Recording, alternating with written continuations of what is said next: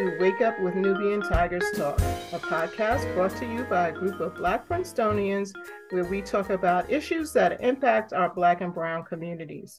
My name is Michelle Jacobs, and I'm here as always with my co host Ray Smalls. So, Ray, we are back from our hiatus. It is 2023, and it's all yes. about me. so, I heard you were out uh, sunbathing during uh, the hiatus.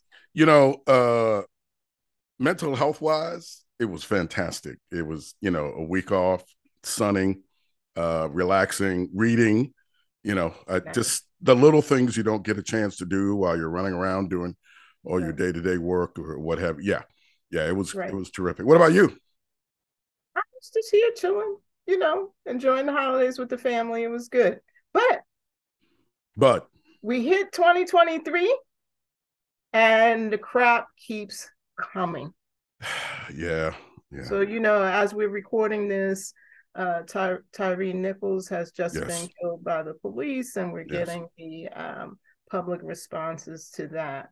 So today we we're going to have a, a, psychiatrist come on. Mm-hmm. She's going to talk a little bit about uh, trauma, uh, what happens when uh, there's a police incident in our communities, yes. and also she's an expert on mental health, uh, people with mental health issues, and their interactions with the police. Mm-hmm. So it mm-hmm. seems like a timely uh, moment to to bring her on. It is. It is. Our guest today is Dr. Sarah Y. Vinson, who is the interim chair of the Department of Psychiatry and Behavioral Science and the director of the Child and Adolescent Psychiatry Fellowship Program at Morehouse School of Medicine. She obtained her undergraduate degree from FAMU and her medical degree from the University of Florida College of Medicine. Her residency in general psychiatry was through Harvard Medical School's Cambridge Health Alliance. She also completed two fellowships. One is in forensic psychiatry and the other in adolescent psychiatry. Dr. Vinson's public research examines inequalities in the delivery of mental health services, including the intersections of inadequate mental health care and the criminal justice system. She also writes about the ways those with mental health issues are put at risk when dealing with the police. Welcome to the show, Dr. Vinson. Thank you for having me. Okay. So, um, there's so many issues that are going on in our communities with regard to mental health, but let, let us start with the um, fact that many people are feeling traumatized uh, particularly since the death of Tyre Nichols. And in general, since the COVID uh, matter, we, we just see people looking traumatized all the time. So, can you talk to us a little bit about what is trauma, what causes that, and what you're seeing um, since the COVID period started? Absolutely. So, um, you know, trauma is part of the experience of Black people in America and always has been. Um, and even things like highly publicized police killings, you know, they're not new, right? They're able to go viral in a way that's different now. But um, for instance, in, in Caste, you know, the, the author talks about how they used to have lynching postcards and disseminate images of people who've been murdered by white mobs, right? So it's really not that different, right? This is the 2023 iteration of that. So I, I don't know that it's that our communities are more traumatized than they were in the past, right? We just have a level of access and penetration that looks different now. Um, but when you talk about trauma, at its core, it's something that uh, threatens someone's sense of safety and security in the world. And when you talk about traumatic stress disorders, um, it is producing a set of symptoms that uh, in some situations may actually help you survive, uh, but then get generalized to environments or to situations where it's not actually adaptive anymore, right? So reacting quickly when your life is genuinely at risk may help you miss that chair being thrown at you by your stepfather um, doing that in school may get you in trouble in ISS, right? Uh, and so um, the burden of trauma has always been disproportionately high in our communities. And so, too, um, are the manifestations going to be. And so, with COVID, we had a situation where there was a collective societal trauma, but as is the case with all things, there was a disproportionate impact on uh, marginalized communities, including our own, right? Mm-hmm. Um, and so there wasn't just COVID, there were the school inequities. Um, if you come from a family that can pay a tutor in Kumon Academy and everybody has their own computer, what homeschooling meant for that student looked really different than some of my moms in my public sector clinic where they're trying to do homework off of her cell phone right? Um, and so all of the ways that COVID was disruptive, all of the ripple effects, um, psychosocially apart from the the medical losses and, and the loss of life which we also know disproportionately impacted our community um, because of all the extant you know societal inequities those hit our kids more usually. That, that was excellent. Thank you. And we're also seeing that since um, the government and businesses have pushed us to quote unquote get back to normal.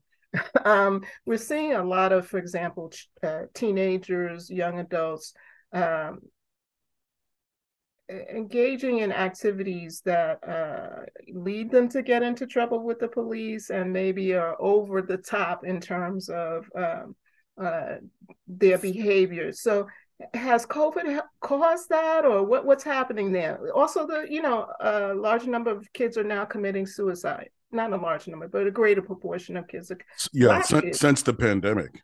Yeah. Right, black kids since the pandemic are committing suicide. So, what what are you finding there? Yeah, so the the issue of you know suicidality in youth we were already seeing some of that pre COVID. We were already seeing it rise in Black children in particular pre COVID. Um, what we've seen though is that the mental health impacts, um, the negative mental health impacts, you know, predictably have disproportionately impacted uh, racially marginalized communities too.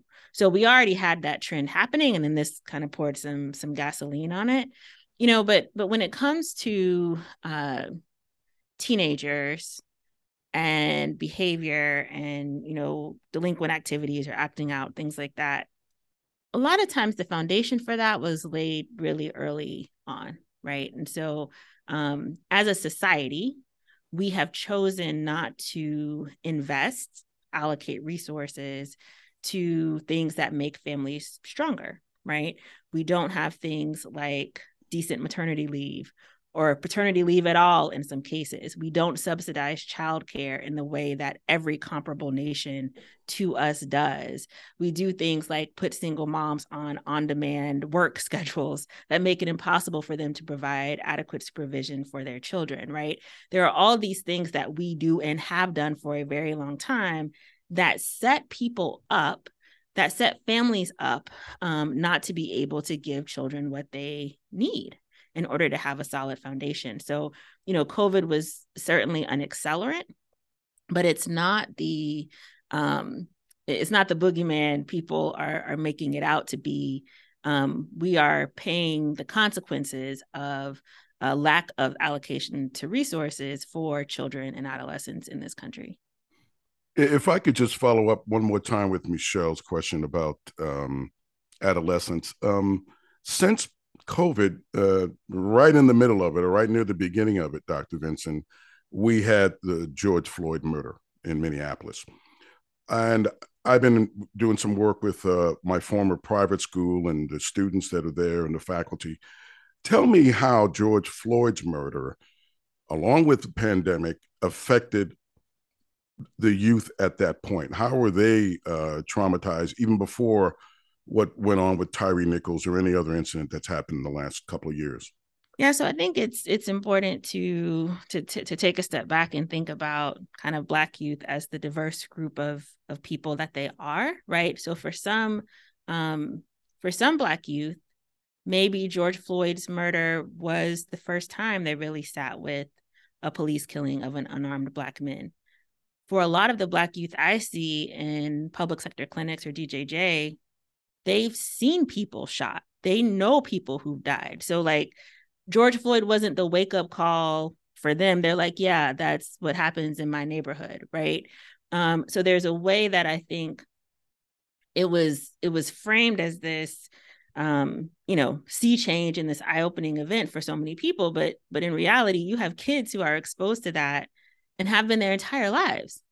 Um, and so it wasn't um, I don't think it had the impact on those kids that it may have had for other people in other segments of society um, who were, you know, surprised by it. I can't tell you how many forensic evaluations I've done where they knew somebody by the age of 22 who died at the hands of police, who was running away from police, who, right. And, and so um, I think there's a way that, uh, you know, this idea that people are more stressed um, applies to people who had some degree of separation from mm-hmm. that. Mm-hmm. Um, and, and there are a lot of people, um, tragically, who, who never, ever have had the luxury of being unaware.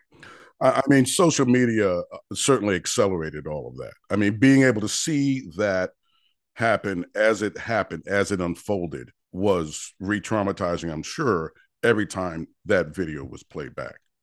Yeah, but I think that there's a way, um, and, and I agree with you, there's there's a traumatizing element to repeated exposure to seeing someone you relate to who looks like you, who looks like your uncle, who looks like your brother, who looks like your father being killed. There's a way, though, that social media democratized news and coverage, right? So, in another world without social media and that 17 year old girl with the bravery to stand there and document what was happening, that original police report that mentioned none of that would have been the final say on what happened. And you would have had to depend on probably a white male editor in Minneapolis making a story out of this, which they may or may not have chosen to do. Right. And so, even when you look at things like Black Lives Matter as a movement overall, I don't know that it's possible without social media because social media allowed um, a group of people who have traditionally systematically been kept out of newsrooms, who are not the gatekeepers for what stories get told, um, to not be the final say on what gets amplified. Um, so I think that social media actually played a really critical role there in a in a good way, mm-hmm. Um, and, and, has in in a lot of movements. So since we've kind of uh, segued into uh, law enforcement and you know how policing in our communities um, takes place, especially with those of us that have mental health issues. I mean, as it stands now, um, we make up, meaning you know, black folk make up a third of the people that are killed by the police that with mental health issues. Can you explain why that is?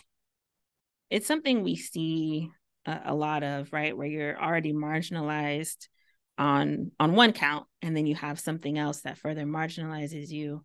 Um, and there's a way that in our society, just acknowledging the full humanity and the spectrum of feelings that Black people have um, isn't something we want to do, right? Because if black people are fully human then tearing apart black families and enslaving them is really bad and america is not so beautiful and so like the dissonance that introduces to like really accept the full humanity of black people um, is one that our country still hasn't really really grappled with right?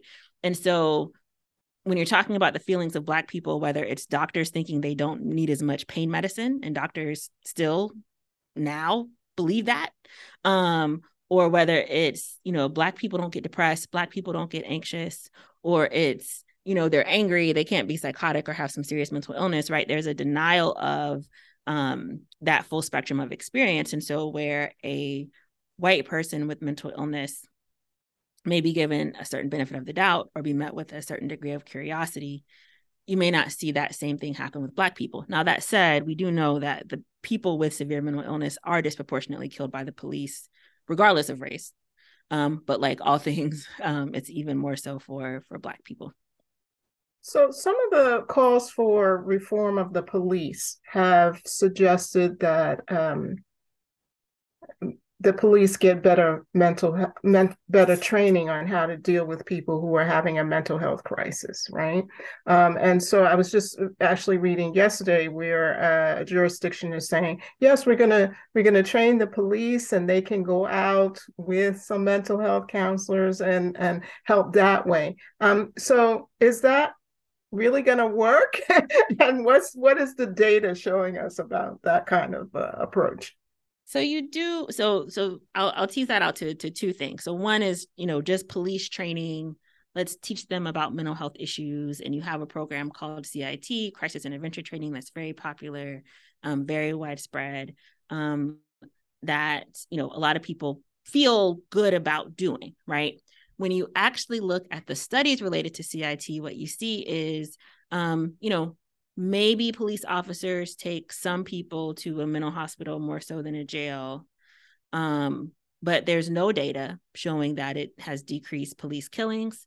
There's no data, um, or if there is, I'm not aware of it. It's not published or, or, findable by by me, or at least the last time I looked. There's no data showing that it um, shrinks racial inequities. There's no data showing um, that it is actually effective at changing the problems with what they do.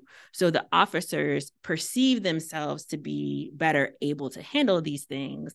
But, you know, I really don't care about the officer's perception. I care about whether my cousin makes it out of this encounter alive. And we don't have any data showing that CIT does those things. Mm. Um, mm. So education in and of itself is not going to be enough, especially time limited education in a system that since its inception has not been about the protection of black people right and so there are fundamental um, issues you have to address that a cit course is, is not going to to do um, and i think it's telling that no one is looking at those more meaningful you know outcome measures now, when you're talking about a mental health professional going out with an officer, um, they call those co-responder models. With this idea, you have, you know, mental health paired with with the police presence.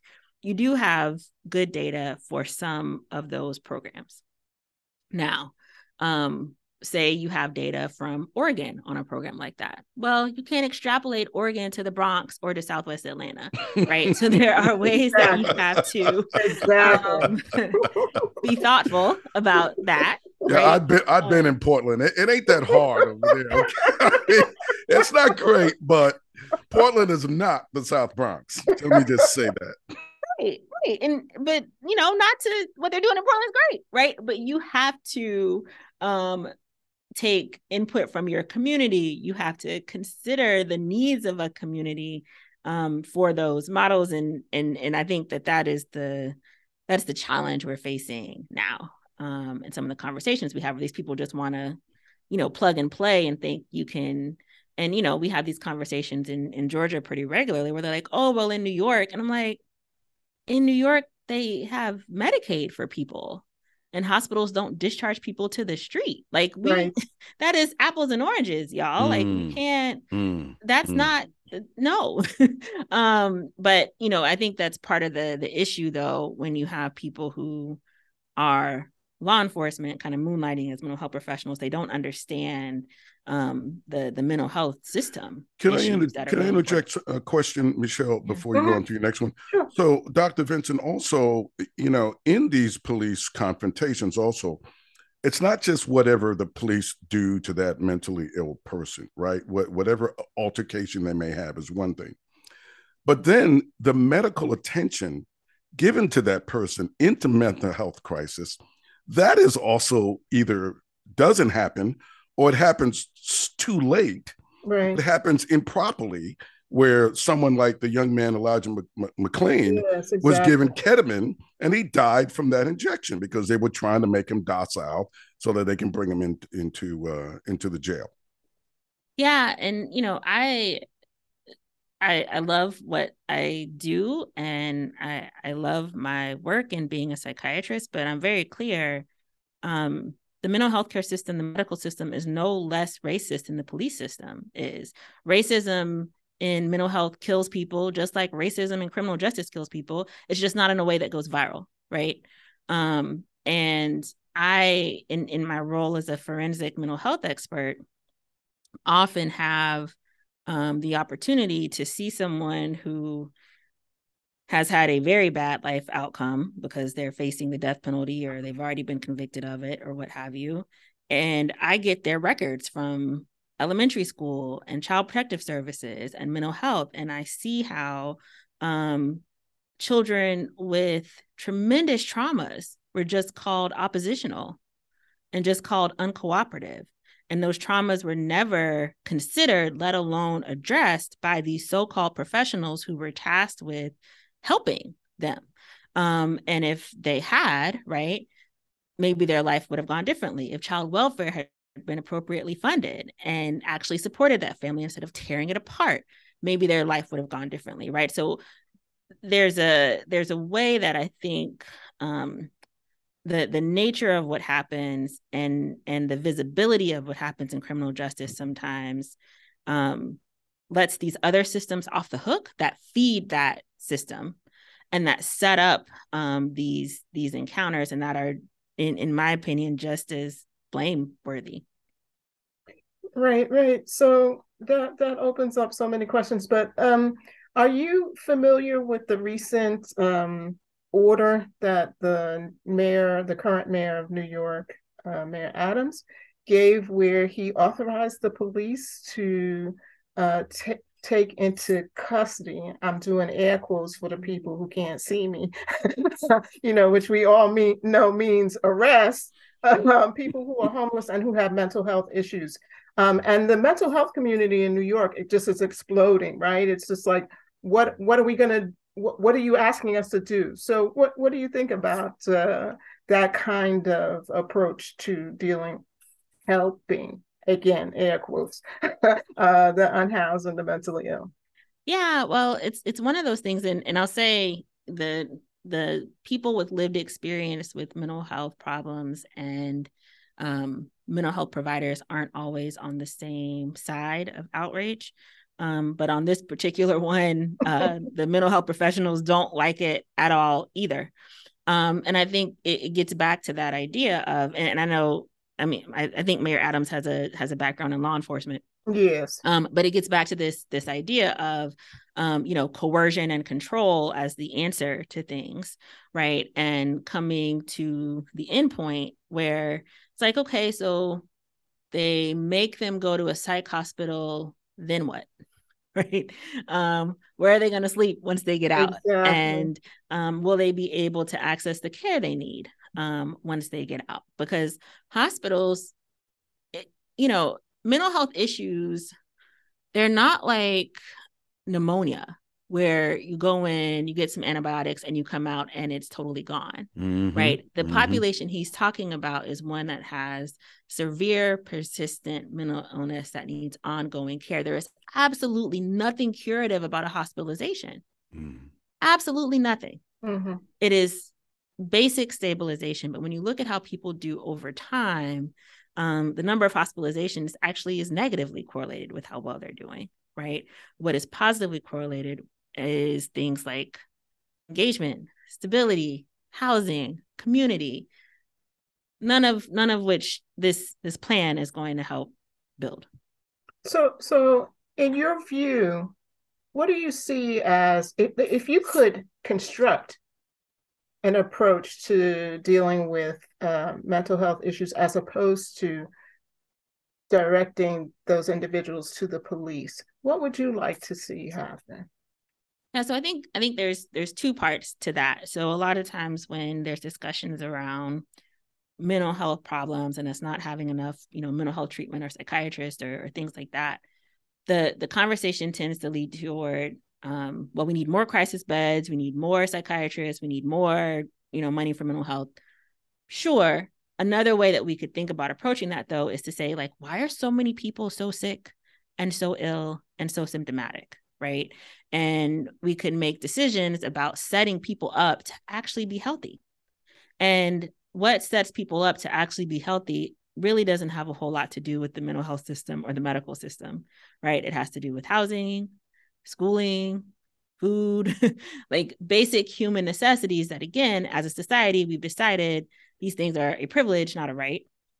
And we haven't found a way, um, or we're unwilling to commit to a way to guarantee that people have those things. And so the, the conversation isn't really about more hospital beds, and it never was. The conversation is about affordability and wealth inequality and housing stability and, and things like that, um, which is, you know, a harder conversation for the mayor to have than tell the police to send those those people to the hospital.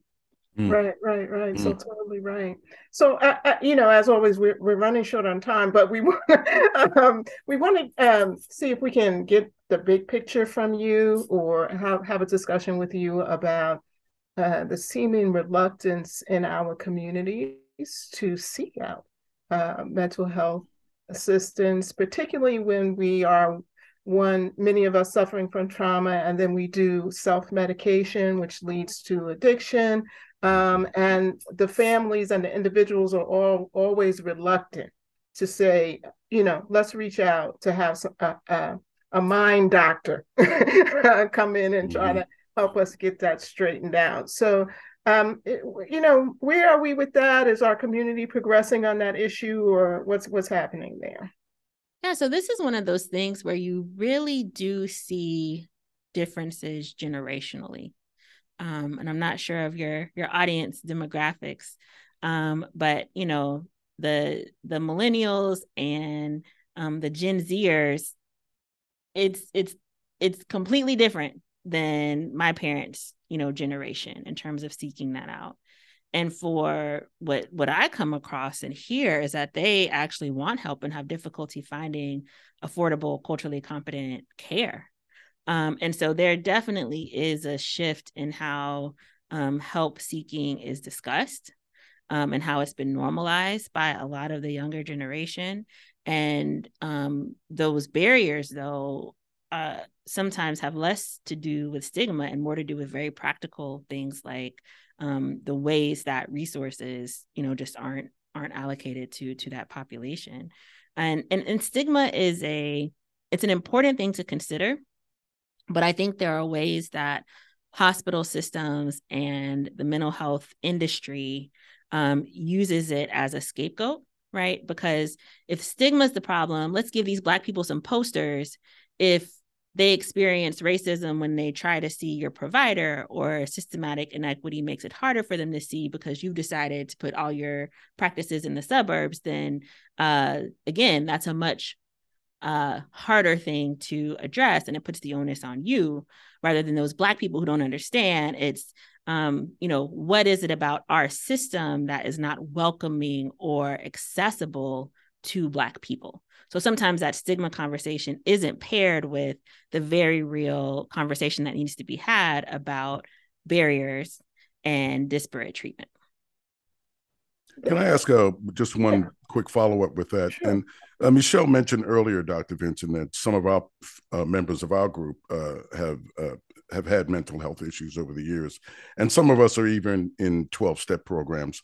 Um, uh, what has has that made a difference for people that are alcoholics and addicts? And why aren't those kind of programs offered to people that might that have mental health situations or if they're involved in drugs or alcoholism, that rehab uh, centers aren't the first alternative as opposed to being jailed for you know an indefinite amount of time.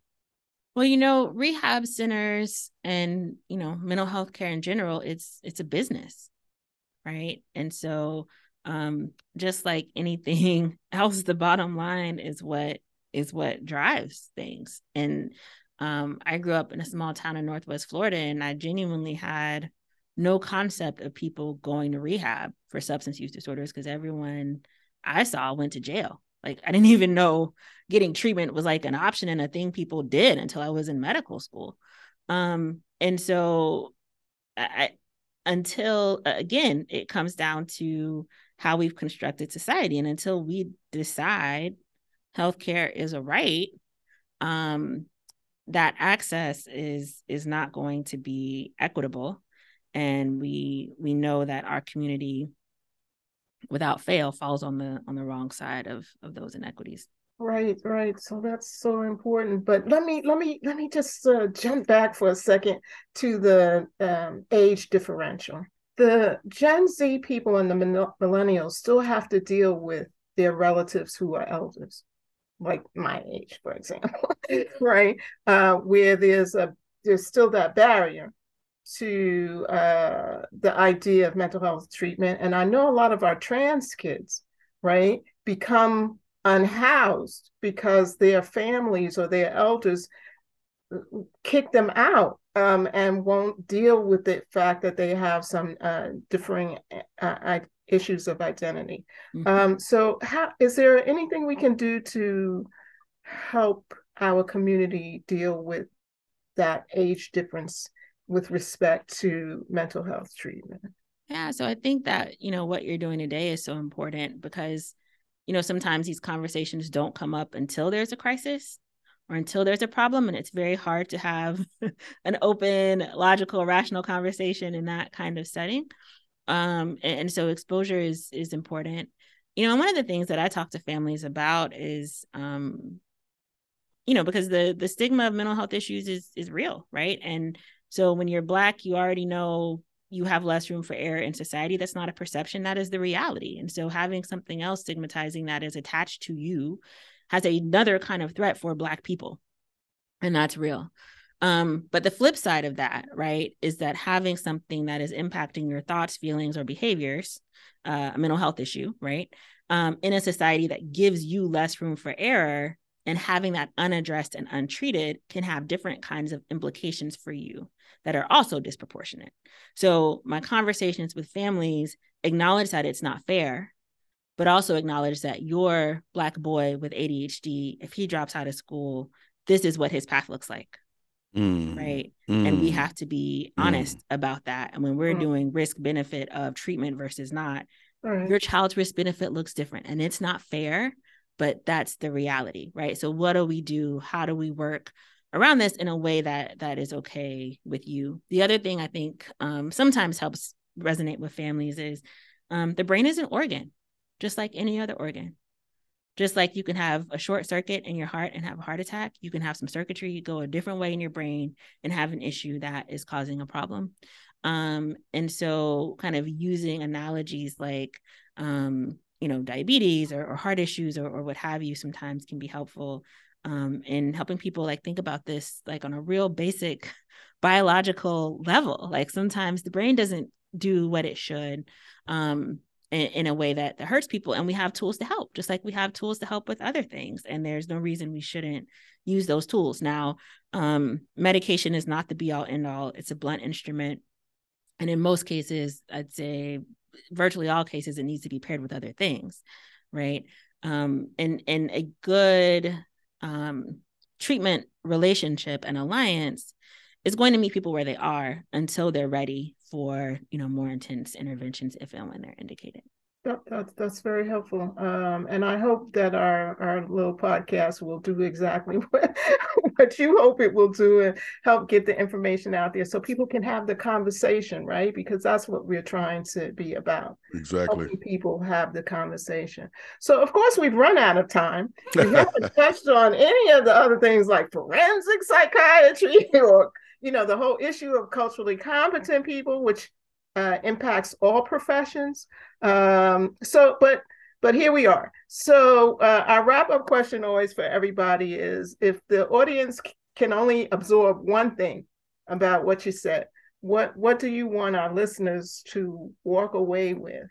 That's important about the information that you're trying to get out.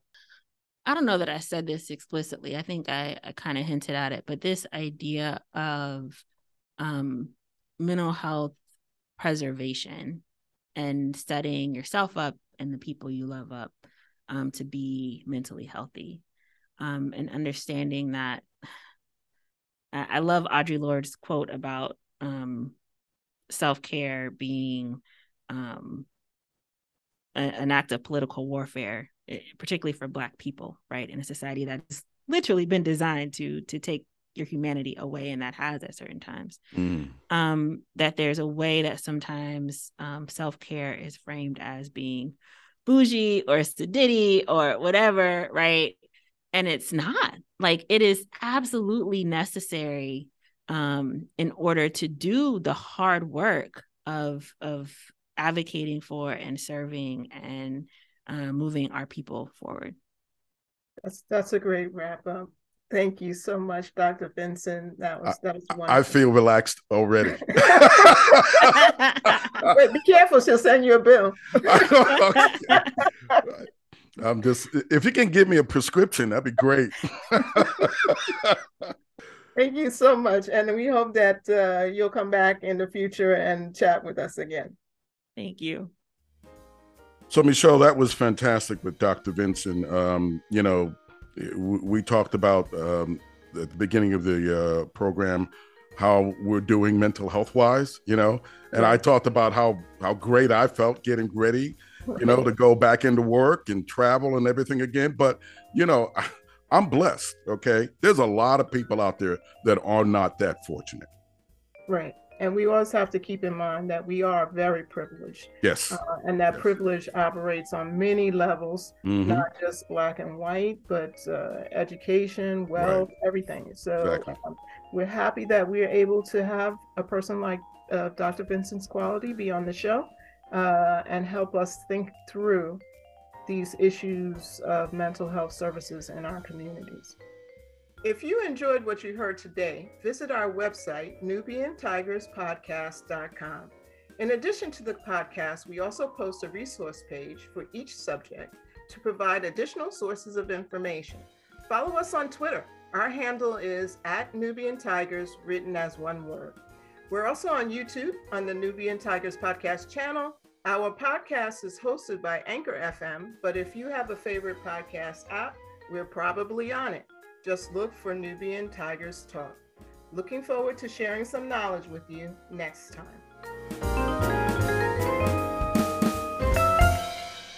Wake up, wake up, wake up.